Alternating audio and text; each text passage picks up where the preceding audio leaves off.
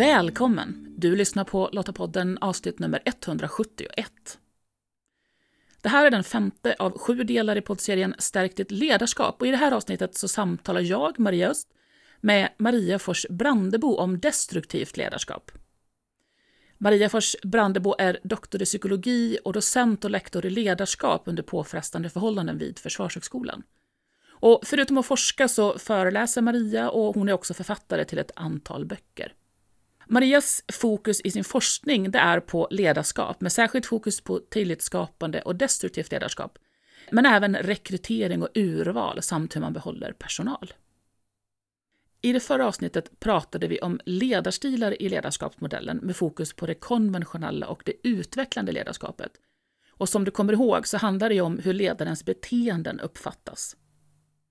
En ledare kan ha många bra kvaliteter och beteenden men ändå uppfattas som destruktiv i sitt ledarskap.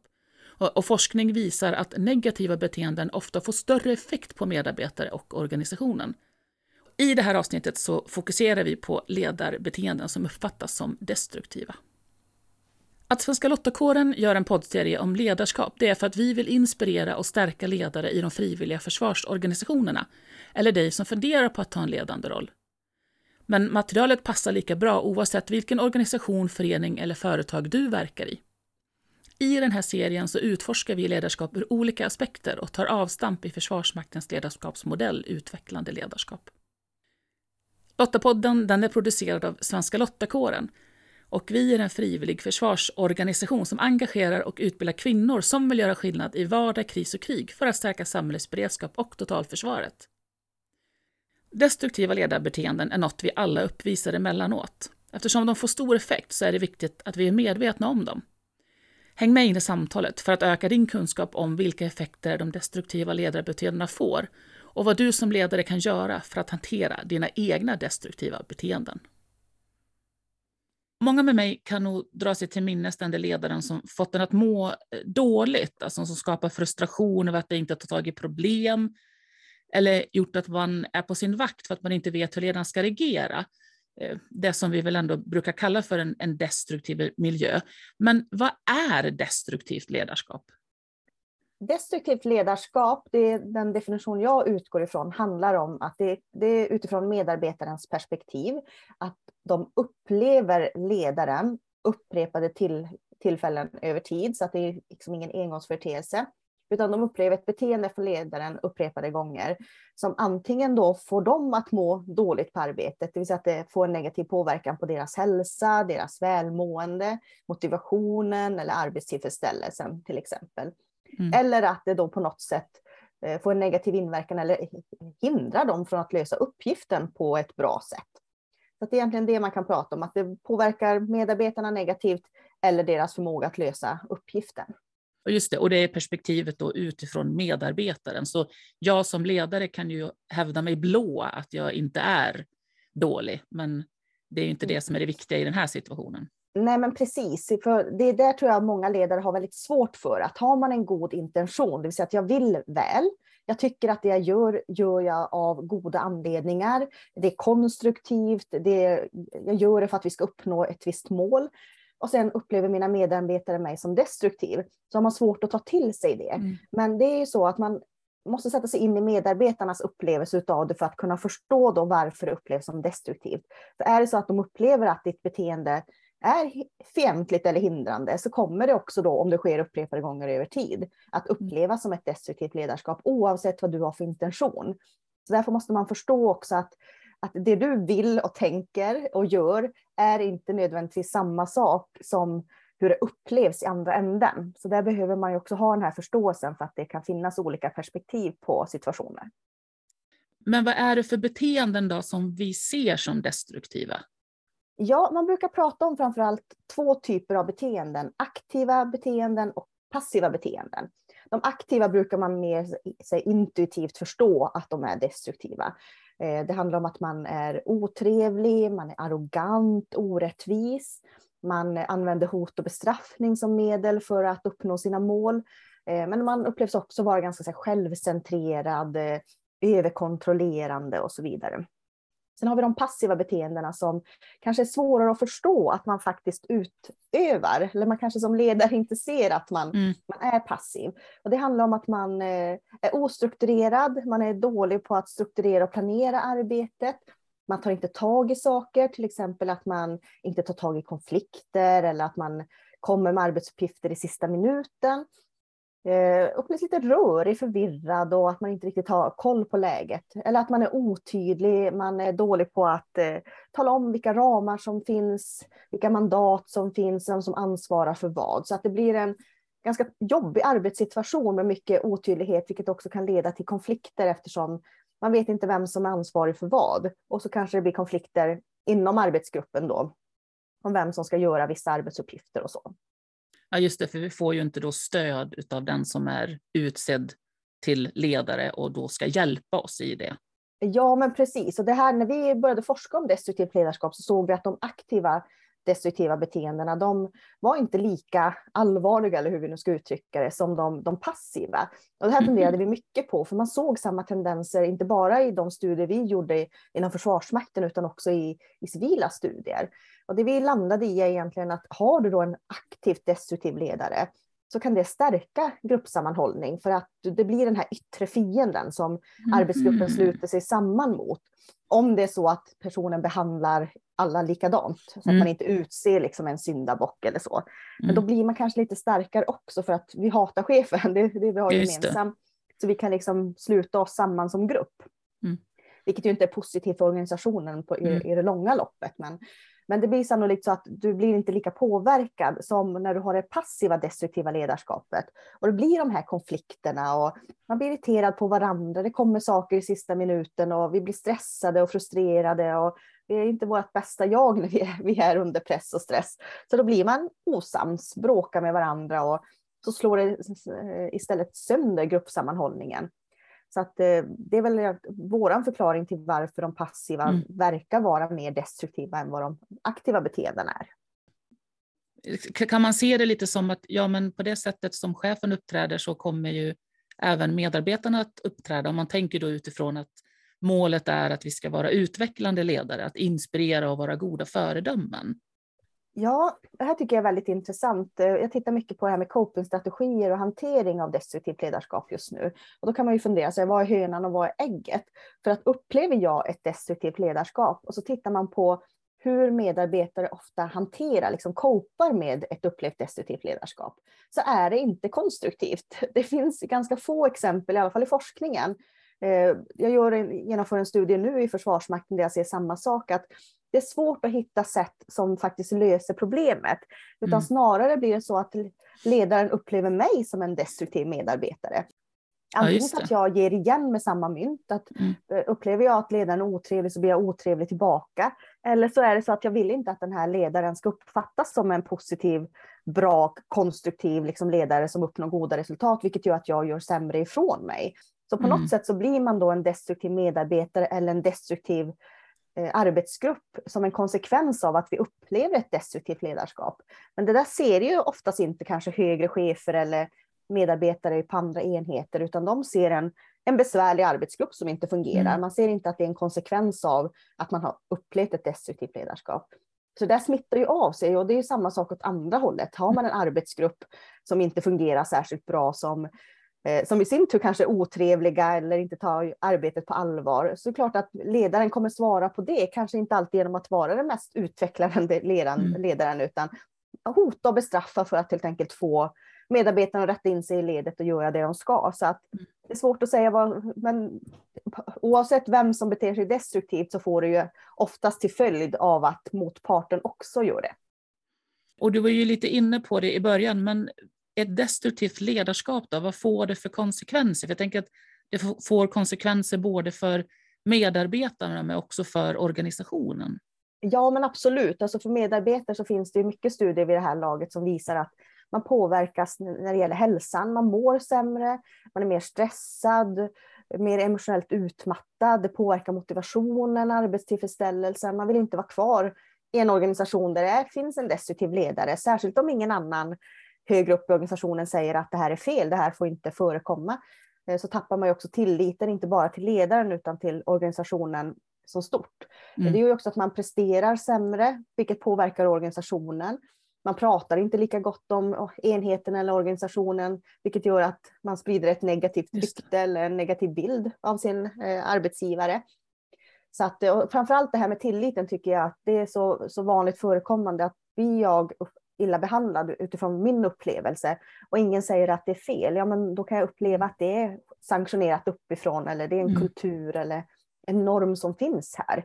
Mm. Det är så här det är okej att bete sig. Sen kanske jag ser också att den typen av ledare blir befordrade, de gör karriär, fortsätter liksom klättra, i, klättra uppåt i, i den hierarkiska eh, kedjan så att säga. Så att då, då tappar jag tilliten till organisationen i stort. Och det är ju såklart eh, en påverkan eh, som vi inte vill ha i någon organisation oavsett vilken bransch vi är i. Mm. Men det måste ju vara ännu mer förödande i Försvarsmakten där vi verkligen är beroende av att lita på varandra för att vi ska lösa en uppgift under väldigt stark press. Ja men absolut, det här är ju problematiskt och nu har ju Sverige inte, jag tänker när jag pratar med forskare och även officerare i andra länder som berättar att ja men där eh, slår man ut helt enkelt ledaren när man ska ut på insats till exempel. Du litar inte på den här personen, det är en destruktiv ledare. Så på något sätt så gör man så att den här individen blir skadad eller annat för att det, det är ett, liksom ett reellt problem eh, för de här organisationerna i de här nationerna. Jag har inte hört om samma sak här. Däremot innebär det ju att du litar ju inte på den här individen. Du vill inte utsätta dig själv för risk. Du vill inte bli ledd av en person som du inte upplever eh, har koll på läget, som bryr sig om dig och dina kollegors välmående och hälsa, som inte utsätter dig för onödiga risker. En person som till exempel då försöker mörka sin kompetens och inte vågar fråga om råd, inte tar till sig vad andra säger och så vidare. Utan mm. det, det, är klart att det blir en väldig osäkerhet och rädsla att, mm. att uh, arbeta med en sån, sån ledare.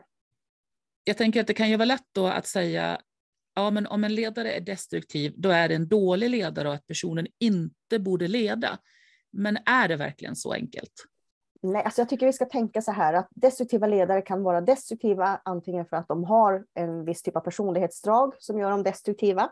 Där är det svårt att påverka. De personerna vill vi inte ha i organisationen därför att de, de är inte förändringsbenägna utan personligheten är relativt stabil och de, de är som de är. Eh, men sen har vi också ledare som inte förstår konsekvenserna av sina beteenden. De fastnar kanske vid det här, den goda intentionen som de har. Eller så har vi ledare som får dåliga förutsättningar, som inte mm. har tiden. Alltså tiden kommer ju alltid upp som den största orsaken till att man beter sig destruktivt. För man har inte tid att vara engagerad, man har inte tid att intressera sig för medarbetarnas uppgifter, skapa den här kontakten, bygga tillit, eh, strukturera och planera arbetet på bästa sätt, tänka på hur man ska förankra det, ta in synpunkter. Eh, man har inte tid till de bitarna som är jätteviktiga för att skapa tillit och som då förhindrar att det blir en upplevelse av, av destruktivt ledarskap.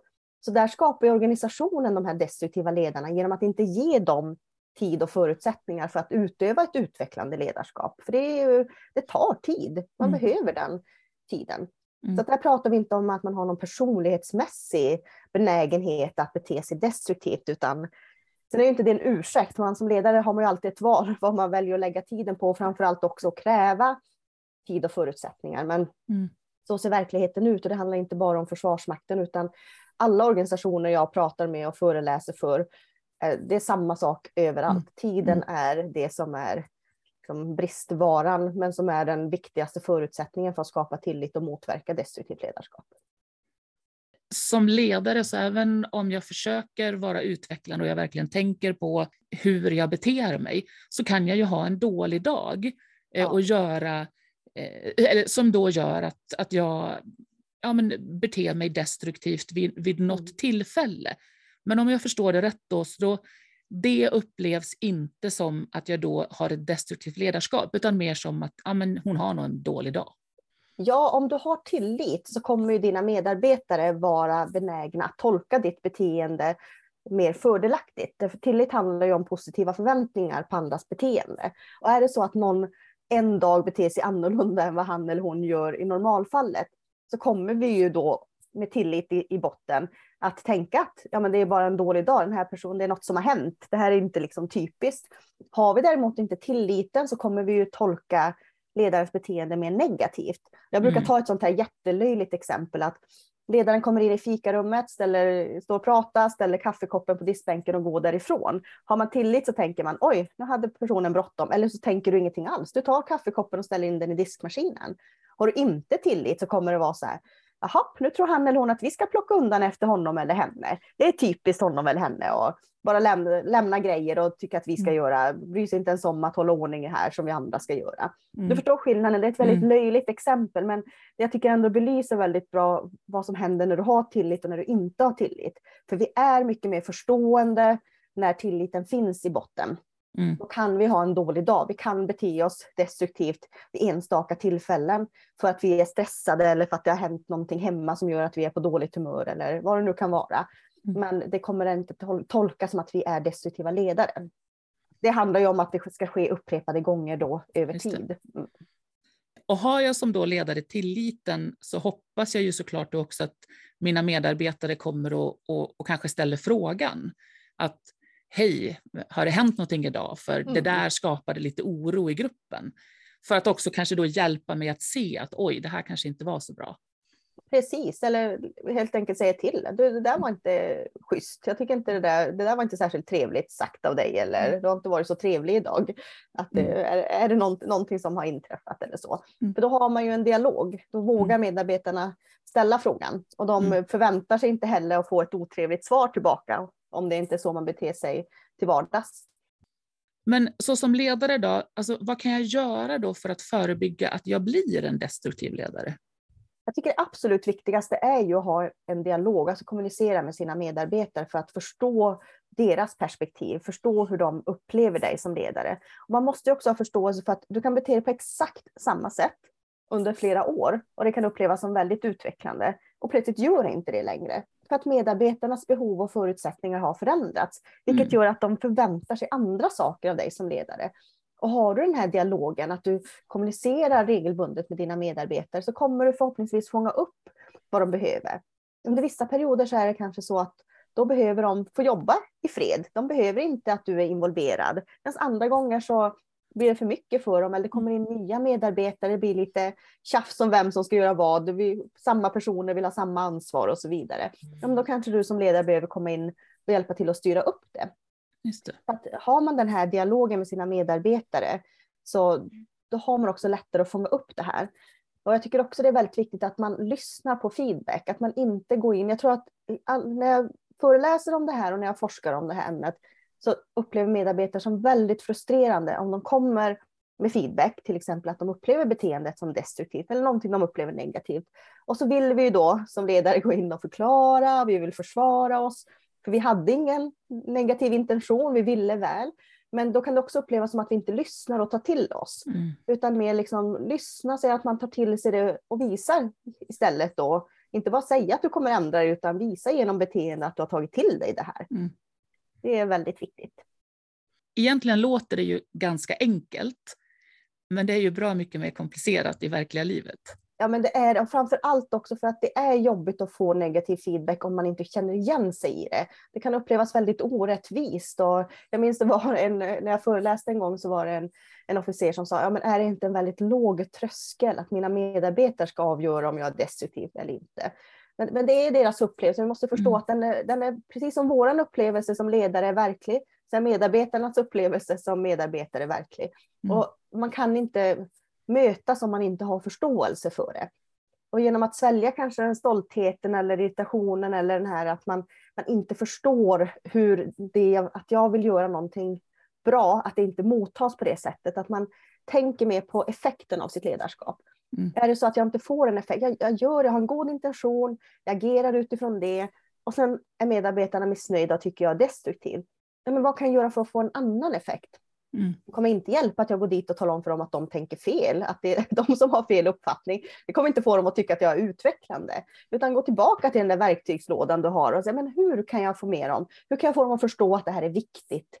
Mm. Eh, så att man klurar på, det är väl det som bra ledare gör. Hur kan jag anpassa mig till det här för att få ett annat resultat det. än det jag har fått hittills?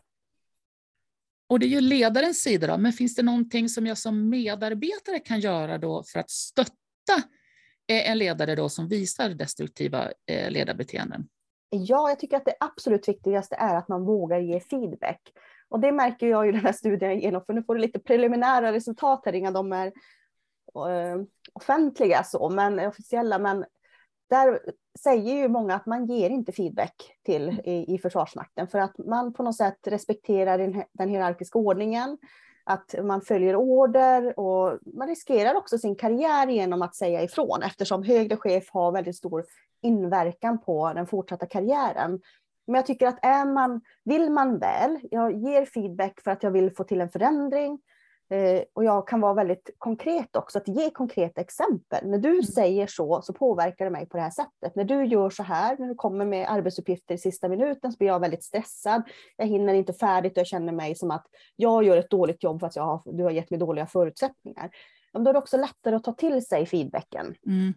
Och att man gör det så snart som möjligt så att man inte kommer efter ett år och har en hel hög med exempel, men man har aldrig sagt någonting innan, utan försök ge feedback så snart som möjligt och vara var så konkret som möjligt.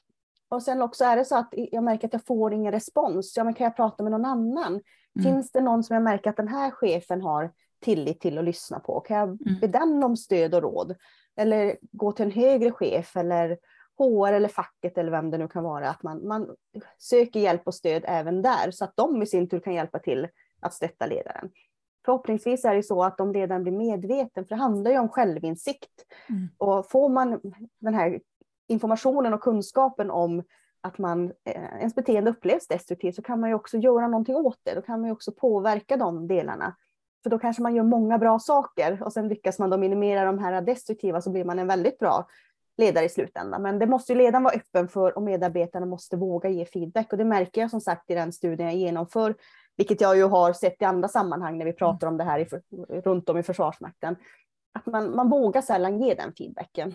Mm. Det finns en tysthetskultur som, som försvårar, så att man, mm. man behöver försöka vara modig och som ledare måste man vara mottaglig också, även om man inte håller med om, om det som sägs. Mm. Har du sett om det finns någon skillnad generationsmässigt i, i de här beteendena? Ja, min upplevelse är att eh, ju längre ner i hierarkin du kommer, desto lättare. Det säger de även i de som jag har intervjuat i den här studien.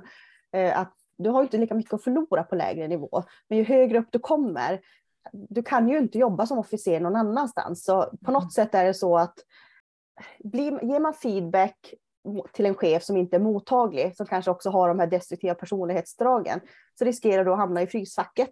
Du blir en mm. besvärlig medarbetare, det påverkar din karriär, du kanske inte blir nominerad och går vidare i karriären och så mm. vidare. Mm. Vilket gör att eftersom du har investerat så mycket i din yrkesroll så väljer du där att inte säga någonting. Mm.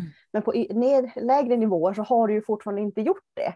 Där har du möjlighet att helt enkelt välja en annan karriär, lämna Försvarsmakten och göra någonting annat utan mm. att det har allt för stor påverkan. Så att det, det märker jag i alla fall att det finns en skillnad till hur man vågar, mm. hur man vågar vara med sin feedback. Det finns ju säkert undantag till det också såklart, men generellt så kan man säga. Mm.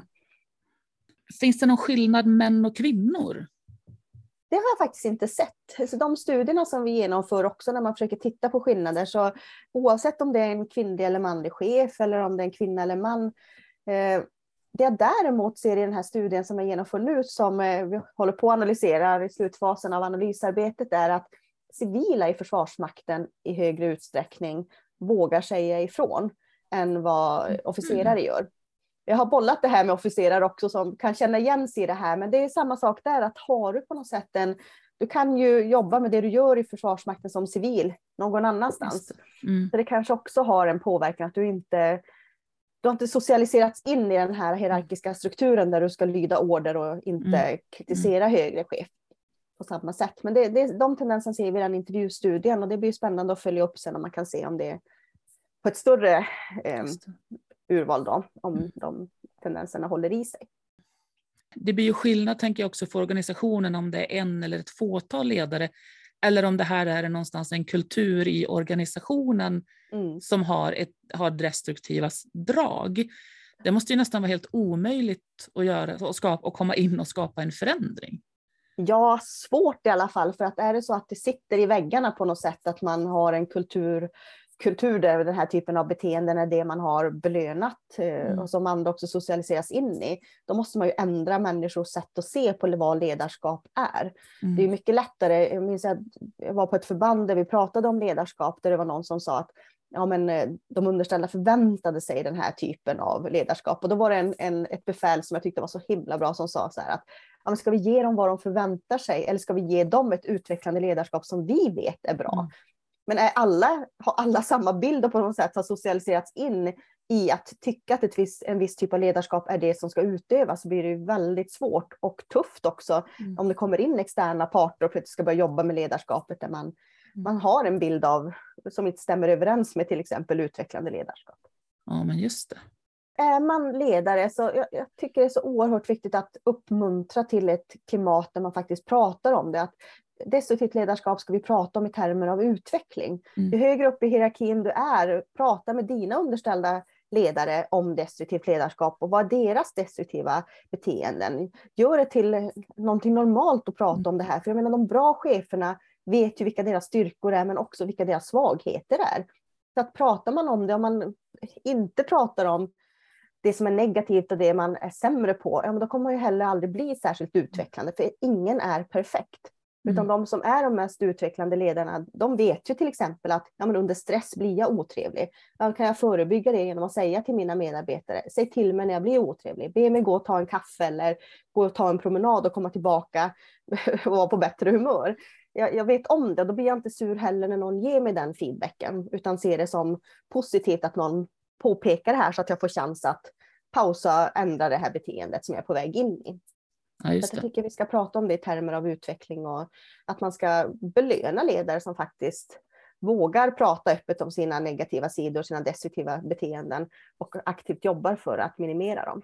Ja, för vi är ju inga robotar, vi är människor.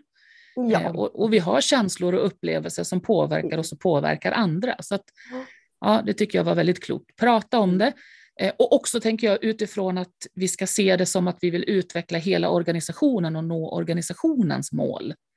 Precis. Då måste man våga göra det här för att har man en destruktiv ledare så får det så negativa konsekvenser på arbetsgruppen och organisationens resultat och mm. effektivitet. Så det, det är inte värt att man inte pratar om de bitarna mm. utan det kan vara tufft och det kan vara jobbigt men det är, lönar sig i det långa loppet. Stort tack verkligen! Tack för att jag fick vara med, det var jättekul! Nu när du har lyssnat på Maria och lärt dig mer om destruktiva ledarskapsbeteenden så vill jag också påminna dig om igen att det handlar om beteenden. Och som Maria sa, så om vi är villiga att utvecklas som ledare och se våra destruktiva beteenden, då kan vi också skapa bättre förutsättningar för oss själva och för våra medarbetare att kunna hantera dem när de dyker upp. För det kommer de att göra. Och en bra fråga som du nog känner igen vid det här laget, det är vad kan jag göra för att få en annan effekt? Vad kan jag göra för att få en annan effekt? Och återigen så är ett nyckelverktyg feedback. Alltså ha en bra dialog med dina medarbetare och skapa den där tilliten som gör att ni kan utvecklas tillsammans. Lästips relaterat till det vi samtalat om i det här avsnittet det hittar du på lottapodden.se. Och om du, precis som Svenska Lottakåren, tycker att fred, demokrati och mänskliga rättigheter är värda att försvara och du vill vara med och göra skillnad för vårt samhälles beredskap och totalförsvar, ja men då ska du gå till svenskalottakåren.se. Där hittar du information om hur just du kan göra skillnad. I nästa avsnitt av Lottapodden, som då är nummer sex i den här poddserien om ledarskap, så kommer vi att kika närmare på vad det innebär att leda under press. Så om du inte redan gör det, prenumerera på Lottapodden så du får nästa avsnitt direkt i din poddapp så fort det släpps, som du ju gör varannan vecka. Du hittar podden bland annat i Apple Podcast, Podbean eller på Spotify. Och om du gillar det här avsnittet så dela gärna det med dem i ditt nätverk du tror skulle vara intresserade av ämnet.